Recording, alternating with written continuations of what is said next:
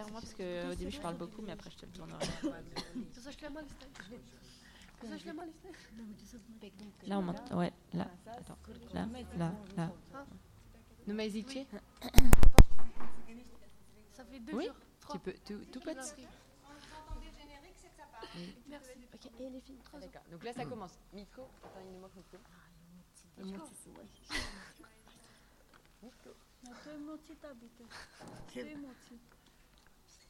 primăvară. Timin. Am venit că mai să mă zduva. Ate? Na Catina.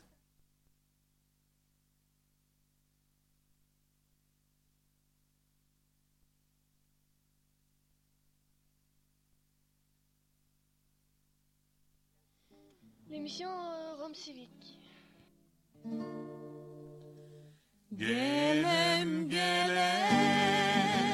Chaque mois, l'émission Le Jour de la Sirène, animée par les volontaires Rome Civique de l'association Les Enfants du Canal.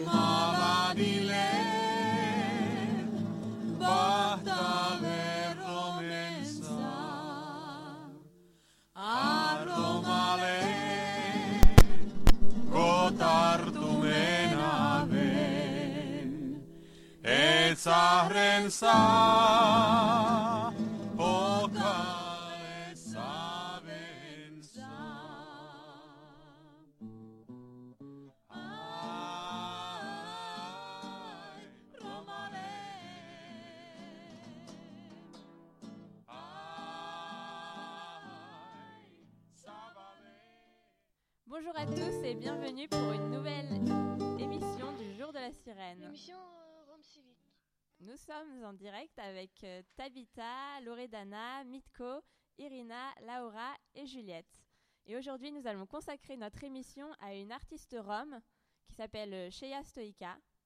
Mais avant ça, on va faire un petit point sur les différents projets de Rome Civique. Donc, euh, pour ceux qui nous écoutent pour la première fois, euh, nous sommes en service civique. euh, on participe au projet Rome Civique et donc on est des, euh, des jeunes euh, euh, d'origine tzigane et française et on intervient euh, sur les bidonvilles en Ile-de-France. Et donc voici nos différents projets.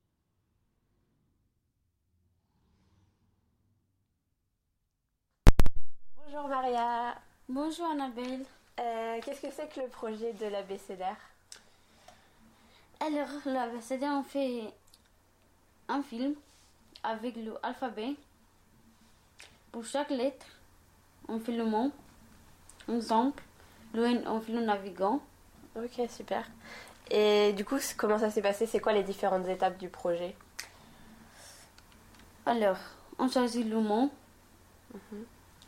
Exemple, on fait le son. Le son. Ensuite, on, fait, on enregistre le son? Oui, Ok. le son. Par, par du mot. On fait le film d'image. Ok, ensuite vous faites les images, super. Et toi, qu'est-ce que qu'est-ce que t'as le plus aimé dans le projet? Tout. T'as tout aimé? Oui. Trop bien. Et tu peux nous dire quand est-ce que le film il sera diffusé? Oui, le film ils sont le 14 juin au musée de l'immigration. 14 juin, visée de l'immigration. Oui. Super. Merci. Merci Annabelle. Bonjour Céline. Bonjour. Qu'est-ce que c'est le projet de Nanterre? Alors, dans le projet Nanterre, en fait, on est en lien avec des étudiants en sciences de, en sciences de l'éducation pour, euh, pour créer des jeux qui soient ludiques et en même temps récréatifs pour les enfants des bidonvilles pour qu'ils puissent jouer tout en s'amusant. D'accord. Euh, tu en as un exemple de jeu? Euh, oui, des jeux, des jeux très simples, par exemple comme Loi, que tout le monde connaît, mais euh, d'une façon différente, pour, enfin avec des calculs ou des lettres de l'alphabet. Ou un jeu qu'on a inventé nous-mêmes, par exemple, avec un... En fait, c'est un bout de carton où on colle des, des bouchons avec les lettres de l'alphabet et les enfants doivent euh, recréer l'alphabet. Euh, Qu'est-ce que vous avez aimé dans ce projet? J'ai beaucoup aimé ce projet, mais ce que j'ai préféré, c'est être euh, au contact des enfants. Être vraiment. euh, Enfin, voir s'ils aiment vraiment les jeux, si, si ça peut les aider. Bonjour Annabelle et Loredana. Bonjour. Alors, c'est quoi le projet radio? Alors le projet radio, c'est préparer et animer euh, une émission radio par mois. Et après, on la diffuse autour de nous. Très bien. Et comment vous préparez la radio? Alors, euh, d'abord, on choisit de quoi on voudrait parler. Euh, donc ça, on choisit tous ensemble. Et ensuite, euh, on fait le planning, enfin un peu le planning de l'émission. Qu'est-ce qu'on veut mettre dedans, les différentes interviews, qui on voudrait euh, interroger, euh, quelle musique on voudrait mettre, qui on voudrait inviter, etc. Et ensuite, on fait les différentes interviews. Donc on va rencontrer, c'est soit des professionnels, soit des gens sur les plates, soit des collègues, soit des gens dans la rue pour, par exemple, le micro-trottoir. Et voilà, ensuite, une fois qu'on a les interviews, on fait le montage. Et une fois que tous les enregistrements, musique et interviews sont, sont faits, on, on peut se préparer aussi. Nous, des fois, on, on intervient aussi sur l'émission, enfin, on fait aussi notre propre témoignage. Du coup, euh, on prépare aussi euh, ce qu'on veut raconter. Et voilà, et après, euh, on, a, bah, on a notre émission radio à faire avec nos invités, et voilà. Super. Et Loredana, elle est en quelle langue l'émission? En, en français, en, en romain, en tzigane. Ok. Mais alors, comment on fait pour comprendre? L'on fait les traductions entre nous. Bonjour Irina. Bonjour. C'est quoi ce le projet Synergy Euh, le projet Synergie, c'est pour parler pour euh, discrimination et pour parler de police et pour euh, raconter, pour écrire deux, trois choses et pour, euh, pour mettre trois personnes, deux, trois questions. Et toi, tu, tu fais quoi dans le projet? Moi, je racontais Rémi Gurem. Il a raconté que lui, il est fait de prison. Il a fait de prison Oui, Pourquoi? Parce que c'est tzigane. et, et toi, tu l'aimes bien, son projet? Oui, moi j'aime bien parce que moi j'ai pris beaucoup de choses. Ok. Donc voilà, le projet Synergique a été présenté par euh, Irina. C'est euh, l'idée, c'est de rencontrer des figures de l'histoire de la résistance, donc euh, comme euh, Raymond Gurem par exemple. Et c'est aussi dans le cadre de ce projet qu'on a été euh, à la Maison Rouge pour visiter l'exposition de Sheya Stoïka. Mais avant de rentrer dans le vif du sujet, euh, je vous propose une petite pause musicale avec Dani Mokano.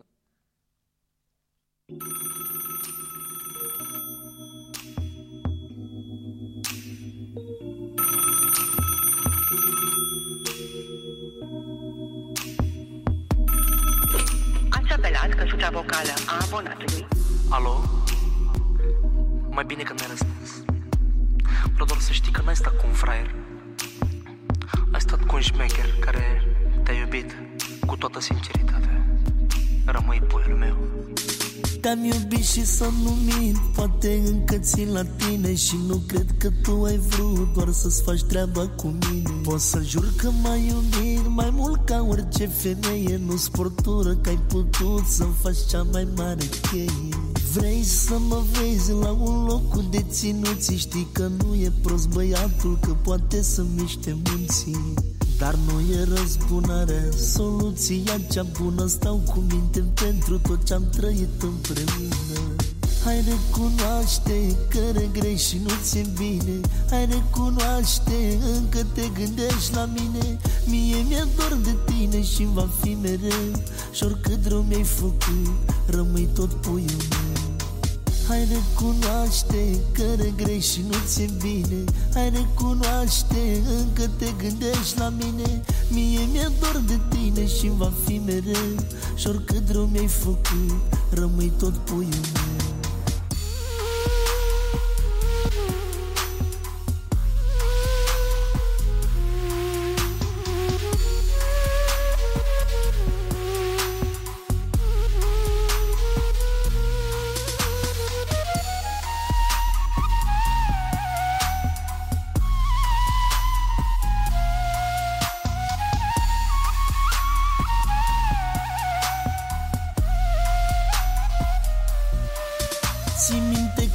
puteai fără mine să respiri Și când dormeam împreună pe un pat de trandafiri. Pentru mine a fost frumos și pentru tine la fel. Ce ușor ți-a fost să dai o celulă pe castel. Nu-ți vreau răul cât de jos ar fi să cad. Dacă vreau doar într-o zi Raiul tău se face ea Mă iau după o vorbă mare În iubire nu faci rău. Rămân cum ai cunoscut Dani puternicul tău Hai recunoaște că regrești și nu ți-e bine. Hai recunoaște, încă te gândești la mine. Mie mi-e dor de tine și va fi mereu. Și oricât rău mi-ai făcut Rămâi tot puiul meu.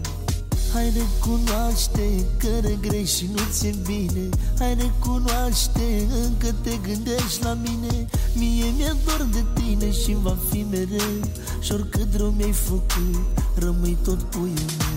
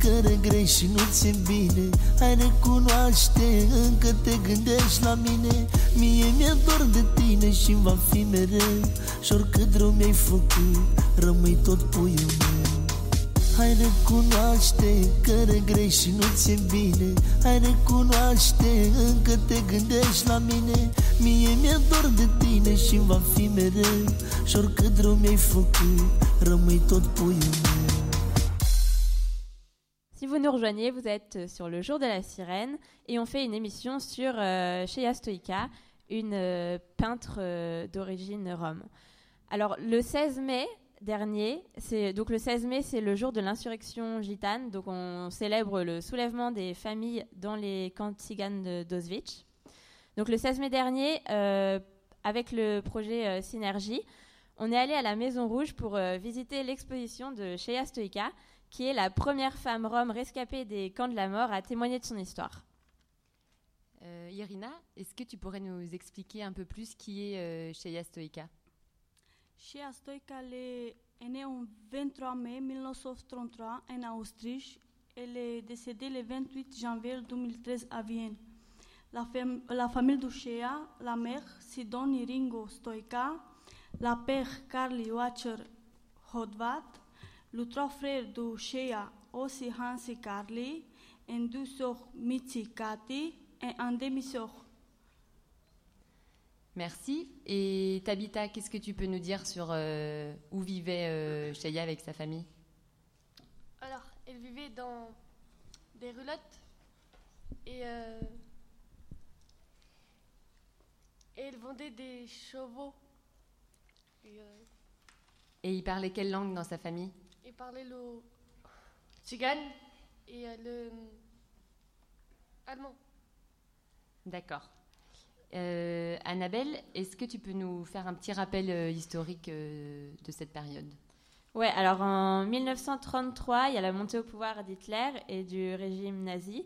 Donc c'est à partir de cette date-là que va commencer l'internement des tziganes dans les camps de concentration. Ensuite, en 38, c'est l'annexion de l'Autriche à l'Allemagne. Et en septembre 39, c'est le début de la Deuxième Guerre mondiale. Mitko, est-ce que tu peux nous expliquer euh, la période euh, à laquelle euh, Shea a été internée dans les camps? Il était 10 années. Oui. Et elle a été dans quel camp? Il était à Auschwitz, Ravensburg, Bergen-Belsen. Et elle était avec sa famille? Il était avec sa mère. Ouais, en fait, son père, il s'est fait assassiner et euh, du coup, elle n'était pas avec son père. Et après, quand ils sont arrivés dans les camps, elle a été euh, séparée de ses frères. Et Laura, c'était quoi la particularité du camp de Ravensbrück? Ça se întâmplă pan- au Ravensburg pendant le jubilé, pendant le jubilé. Et le jubilé, ça, C'était un camp de Rabelbus qui était que pour les femmes.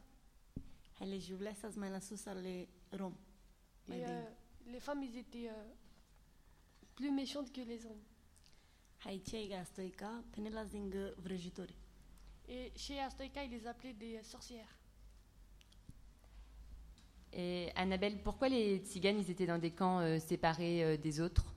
Alors ouais, ils étaient euh, séparés de- des juifs, des homosexuels, des opposants politiques et tout, parce que les nazis ils voulaient faire euh, des expériences sur eux, des expériences scientifiques pour euh, déterminer une race pure de tziganes. Et Mitko, comment ça s'est passé euh, la fin de l'internement de Sheya dans les camps? Quand est-ce qu'elle est sortie? Euh, avri- avril 45, il est sorti avec sa mère et il marchait quatre mois pour Vienne. D'accord. Donc on va écouter un petit chant de Sheya Stoïka.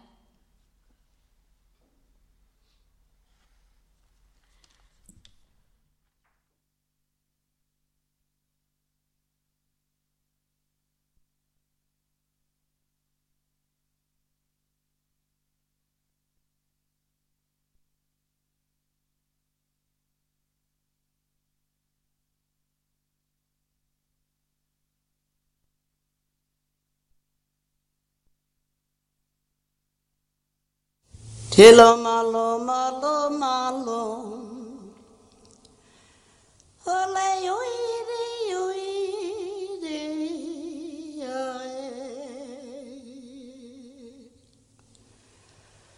Oi, ne, ne, ne, ne, ae.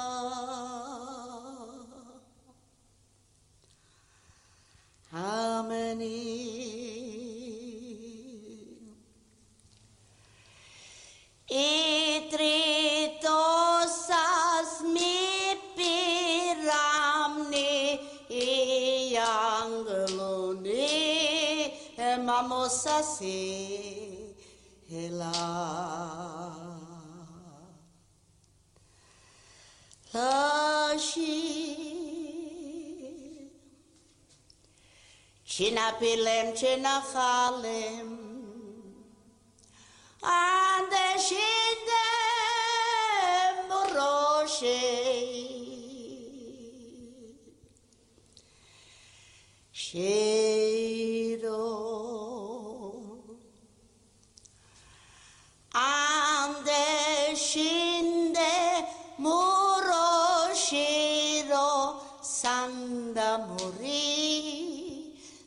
Tsinika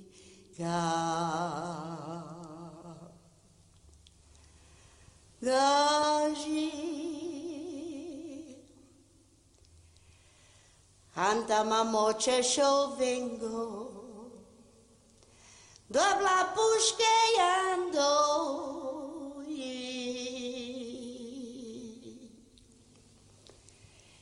Gilo.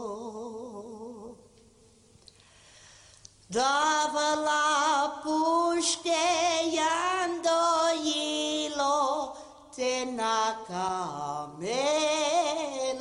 ne yavere sha. Shabbos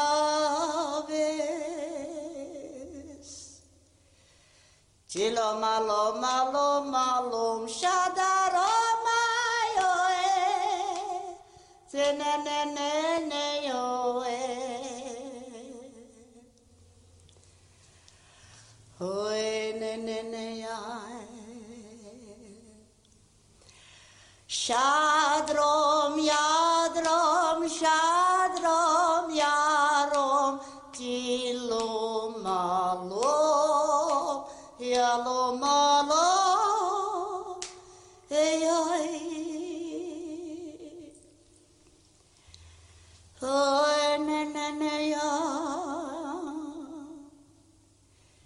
China pilem, china halem.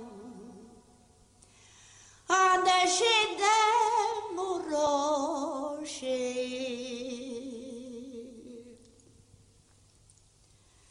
Shiro.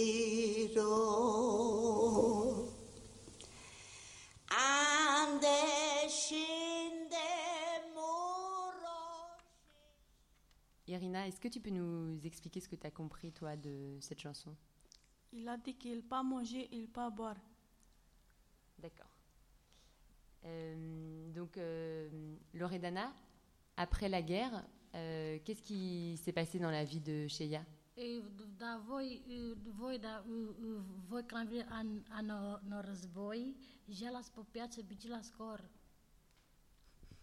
Alors quand Shea Ashteka est venu de la guerre, ah, après la guerre, elle, elle est partie au marché pour vendre des tapis. Et elle a eu des enfants? E, Sa la Jano et Sylvia. Elle avait trois enfants qui s'appelaient Willy, Charlie et Sylvia. Euh, Est-ce qu'elle a parlé à ses enfants de, de la guerre? Da ci ci prin lângă can pe pesca familie ca pesca romesc ji ki pange pange băș. Atunci prin lângă pe război.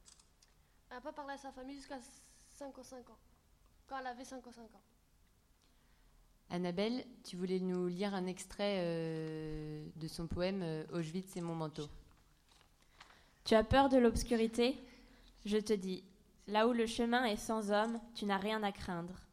Je n'ai pas peur. Ma peur est restée à Auschwitz et dans les camps. Auschwitz est mon manteau, Bergen-Belsen ma robe et Ravensbrück mon maillot de corps. De quoi devrais-je avoir peur? Donc euh, Shea, elle a, elle a commencé à 55 ans, elle a commencé à, à témoigner, mais euh, le fait qu'elle témoigne, ça n'a pas été très bien reçu par ses frères et certaines personnes de la communauté de Tzigane, parce que c'était la première à- de la communauté à parler et à témoigner, ils pensaient qu'il valait mieux euh, garder ça euh, sous silence. Et qu'est-ce qui a déclenché euh, sa parole? Alors, euh, elle a rencontré euh, une documentaliste qui s'appelle Karine Berger, à qui elle a raconté son histoire et qui l'a encouragée à écrire et à témoigner de, de sa vie. Et donc, en 1986, elle a commencé à écrire. Il faut savoir qu'elle était analphabète, donc elle a appris toute seule à écrire et à lire. Et puis euh, après, comme le dit Karine Berger dans sa préface, au-delà d'une certaine limite, l'horreur ne peut se concevoir. Certains pans du vécu restent indicibles. Et donc, euh, Shea, elle s'est rendue compte qu'il y avait des passages de sa vie sur lesquels elle ne pouvait pas mettre de mots. Et donc, elle s'est mise à la peinture pour euh, pouvoir encore plus euh, raconter, plus en détail. Et donc, en 1990, elle a commencé à peindre et elle a peint des milliers de toiles. Et donc, euh, il y en a euh, une bonne partie d'entre elles qui étaient à l'exposition qu'on est allé voir et donc euh, dont on va vous parler. Donc, l'exposition, elle était faite sur plusieurs salles qui racontaient la vie de Shea dans l'ordre chronologique, parce qu'il faut savoir qu'elle a peint des toiles sur vraiment, à, propos de vraiment toute sa vie, que ce soit avant la guerre ou après la guerre et pendant la guerre. Donc euh, la première salle, c'était, euh, ça parlait de avant la guerre, donc c'était euh, le bonheur de la vie avant l'horreur. Est-ce que Mitko, tu veux nous parler de la salle ou de certains tableaux?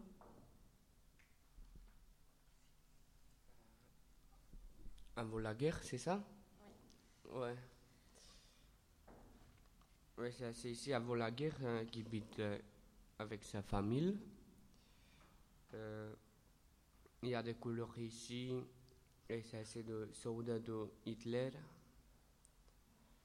Et ça c'est chaud, compagne. Merci. Donc euh, oui, effectivement, la première salle, elle est très colorée. Euh, toutes les peintures euh, ont plein de couleurs vives, c'est très joyeux. Et comme le dit Shea, c'est, elle peint le temps où les vieux chantaient et racontaient des histoires. Donc tout est à peu près joyeux. Ensuite, on passe dans une salle où elle va plutôt peindre la traque. Et donc euh, là, il y a par exemple un tableau où euh, déjà les couleurs elles deviennent beaucoup plus sombres, même s'il reste un peu de la couleur, euh, par exemple sur les vêtements des tziganes qui sont arrêtés, ils sont toujours en couleur et ça fait un énorme contraste avec le reste de la peinture qui est très sombre. Et donc il y a des tableaux comme un où elle peint des visages où on voit surtout les yeux et ils sont en arrière-plan et devant ils sont en fait ils sont cachés derrière des très grandes herbes. Donc ça montre bien qu'ils devaient se cacher tout le temps. Et, et voilà. Mitko, est-ce que tu as un autre tableau dont tu veux parler sur la traque? Oui, ça c'est le train qui trappait personne pour euh, aller à Auschwitz. Ok, et il y a quoi sur le train? Ça c'est une gamme de Hitler. Merci. Ensuite, euh, on passe dans une autre salle où elle parle vraiment des camps. Donc là, euh, on arrive vraiment euh, dans la partie très sombre et où elle peint euh, vraiment la, la mort, euh, etc. Est-ce que, euh, Laura, tu veux nous raconter, euh, il y a un motif qui revient tout le temps sur tous les tableaux?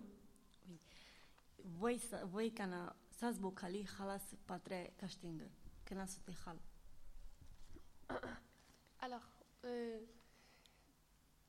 suis quand elle elle mangeait des feuilles de l'arbre parce qu'elle avait rien à manger. Hai... Ai ca na somnol pe ca na ui somnol pe le caștesa. Le caști. Et du coup, sa signature maintenant, c'est euh, l'arbre. Il dessine à l'arbre. Il signe à l'arbre. Voilà, donc le motif de la branche, on le retrouve vraiment sur tous les tableaux, c'est sa signature. Et euh, donc cette euh, salle sur les camps, elle, euh, elle l'a peint très noir et euh, ça montre vraiment sa, sa vision de petite fille euh, face euh, au camp. Et donc par exemple, il y a un tableau où on voit euh, en premier plan les bottes en très très grand, les bottes d'un soldat. Donc en fait, tout le corps du soldat, il est hors du tableau et on voit que les bottes. Et du coup, ça montre vraiment le regard de la petite fille en face des soldats. Et donc toute cette salle, elle montre le regard, enfin le regard d'une petite fille de 10 ans face à la mort. Et elle dira entre autres, s'il n'y avait pas eu les morts, on serait mort de froid. Ma mère disait, mieux vaut se glisser avec les morts, tu seras à l'abri du vent et de toute façon tu n'as pas peur. Alors je me suis glissée là-dedans, la tête dehors et les pieds dedans. Donc c'est assez euh, impressionnant de voir que finalement les morts, ils font partie de sa vie quotidienne, elle en a même plus peur et, au contraire, en fait, ils vont l'aider à survivre en la réchauffant. Et ensuite, il y a une dernière salle où elle peint euh, la vie après les camps. Est-ce que Irina, tu veux nous en parler? Après la guerre de la tableau, il des, des fleurs, des couleurs et un statut Vierge Marie. Merci. Donc effectivement, c'est le retour de la couleur.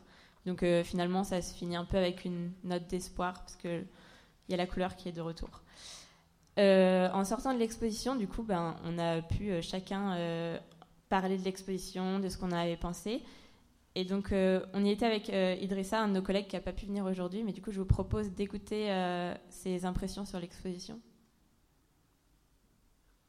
Bonjour Idrissa, qu'est-ce que tu as pensé de cette exposition de Sheya Stoïka à la Maison Rouge? Bonjour. Mon ressenti de l'exposition de Seika euh, à la Maison Rouge est que j'ai l'impression que l'histoire elle se répète. On retrouve toujours aussi euh, de l'injustice et de la persécution envers les Tiganes et pas que. Et j'ai un, un profond euh, sentiment d'injustice. Merci. Et toi Bonjour Idrissa. Et toi, Mitko, euh, qu'est-ce que tu en as pensé de l'exposition? Bah, je vais dire parce que beaucoup de personnes qui mourent pour rien.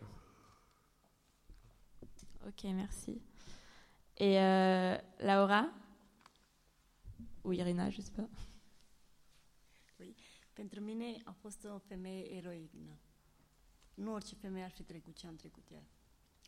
Il dit que pour elle, c'est une, c'est une femme qui est héroïne et euh, qu'il n'y a pas n'importe quelle femme qui est comme ça.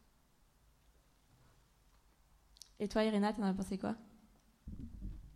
C'est une expérience triste et une attitudine en femme courageuse. Ouais. Merci. Et puis moi, euh, pour ma part, euh, j'ai trouvé ça super intéressant de voir euh, une exposition qui parlait de cette période de l'histoire, parce qu'il y a souvent des livres ou des films, mais des peintures, il n'y en a pas tant que ça. Et là, ça retraçait vraiment toute l'histoire.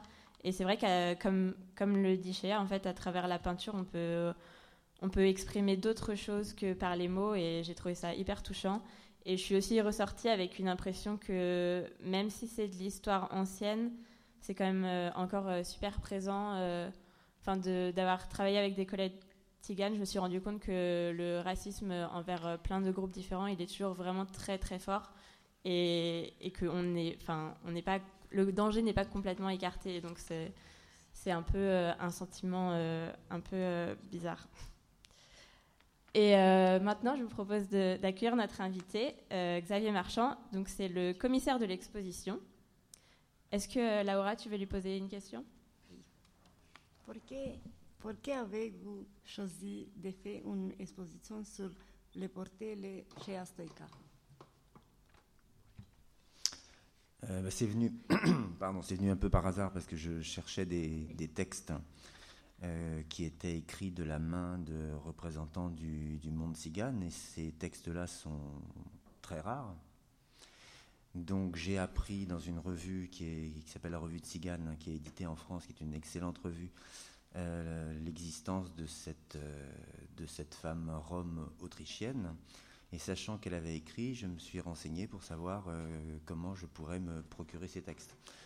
Et dans le même temps, pendant que je faisais cette recherche, j'ai donc vu que qu'elle s'était aussi qu'elle avait aussi beaucoup beaucoup peint. Donc parallèlement aux premières traductions qu'on a faites de ces de ces textes, euh, j'ai eu envie de pouvoir présenter cette cette œuvre euh, rare puisque euh, aussi bien sur le plan de la littérature que sur le plan pictural, les, les œuvres émanant d'une représentante du monde cigane sont extrêmement, extrêmement rares.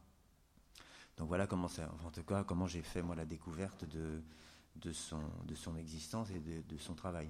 Donc après, j'ai fait en sorte de pouvoir présenter, son, présenter ses, œuvres plastiques qu'on est allé euh, découvrir et chercher chez son dernier fils vivant qui est euh, Oïda et qui à la mort de, de Chaya a récupéré toute son, toute son, toute son œuvre, euh, toute son œuvre dessinée et peinte. Merci. Irina, tu veux poser une question? On a vu la statue de la Vierge de la dernière salle que la place de la religion de la vie de la Shia. Dans certains de ses textes, euh, Chaya euh, dit que probablement ce qui leur a permis de, survivre, euh, c'était qu'elles étaient sous la protection de la Vierge Marie.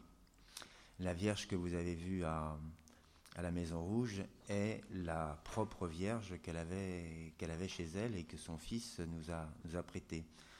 Et vous avez pu remarquer que dans la dernière salle, qu'on appelle le retour à la vie, on a choisi d'exposer un certain nombre de toiles où l'on voit euh, décliner sous différentes formes cette petite Vierge bleue euh, qui était celle qu'elle avait, qu'elle avait sous, les, sous, sous les yeux. Et donc aussi bien elle que sa mère pensent que, que c'est véritablement un, miracle que, euh, que cette famille ait, survécu, euh, lorsqu'on sait qu'en Autriche et en Allemagne, 95% des populations tziganes allemandes et autrichiennes ont été décimées dans les camps nazis. Bon, donc elles, étaient, pensaient, l'une et l'autre, qu'elles, ont été sous la protection de, de, de la Vierge, et en soi, euh, Chaya était, sur ce plan-là, très reconnaissante et très croyante. Tabitha Alors, et quel est le tableau que vous avez préféré? Alors il y en a beaucoup que j'aime, que j'aime. euh, Enfin, c'est cette œuvre. euh, Tout à l'heure, Miko disait que hum, euh, ce qui l'a sans doute aussi déterminé à faire, ces- à faire cette œuvre, bon, on prétend qu'elle a à peu près peint 1000, 1000 tableaux, euh, mais c'est qu'à l'époque où elle a commencé à peindre, de nouveau, en Autriche, euh, il y avait des, mesures anti-tziganes, avec la montée de, partis nationalistes.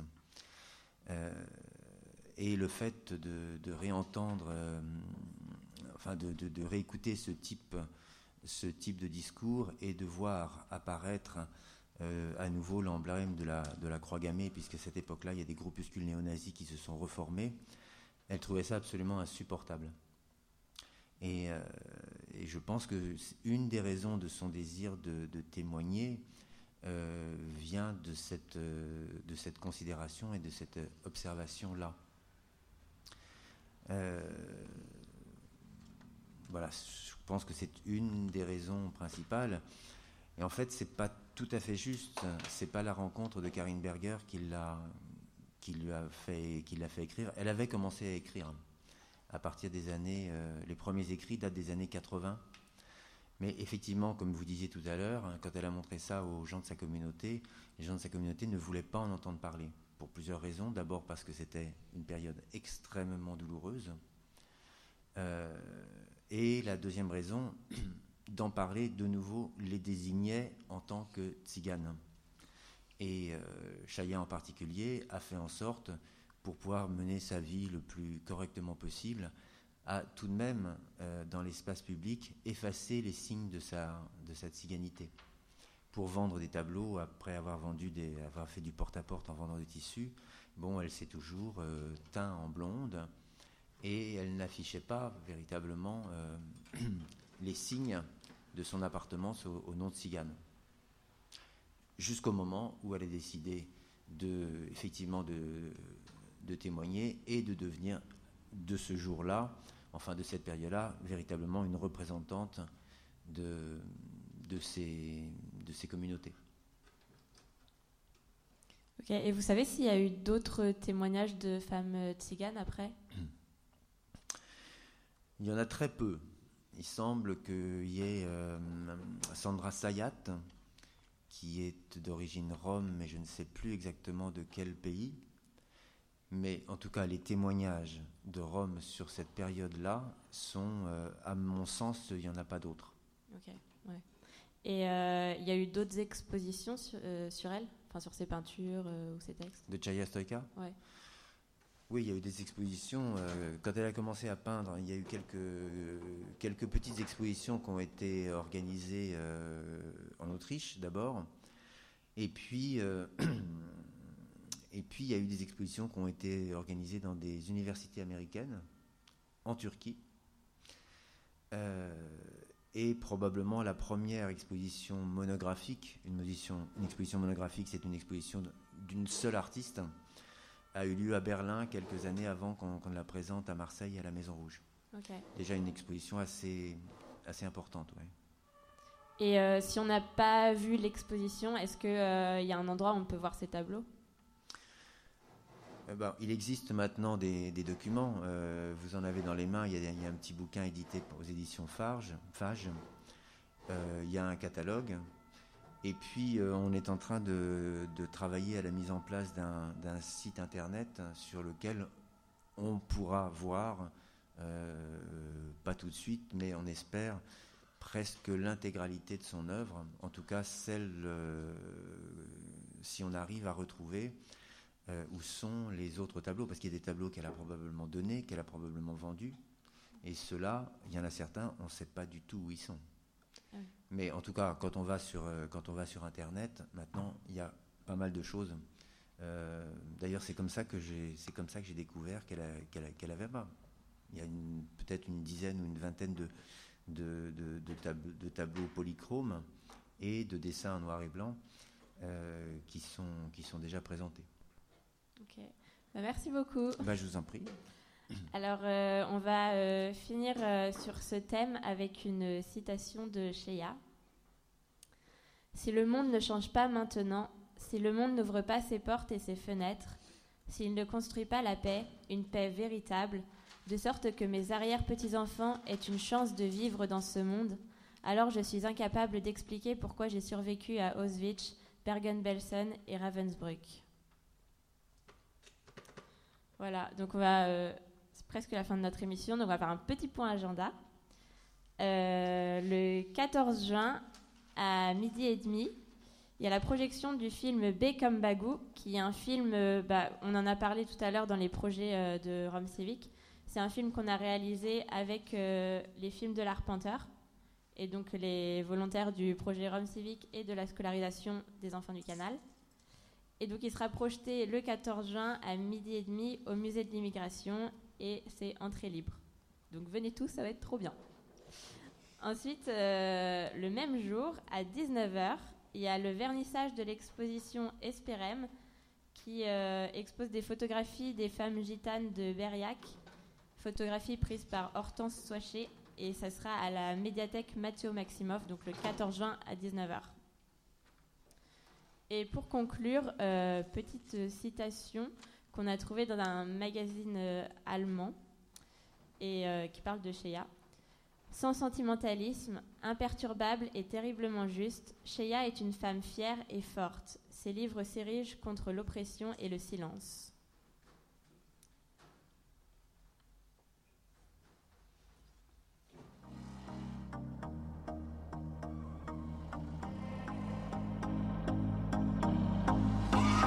Used to believe we were burning on the edge of something beautiful, something beautiful. Selling a dream, smoking mirrors keep us waiting on a miracle, on a miracle.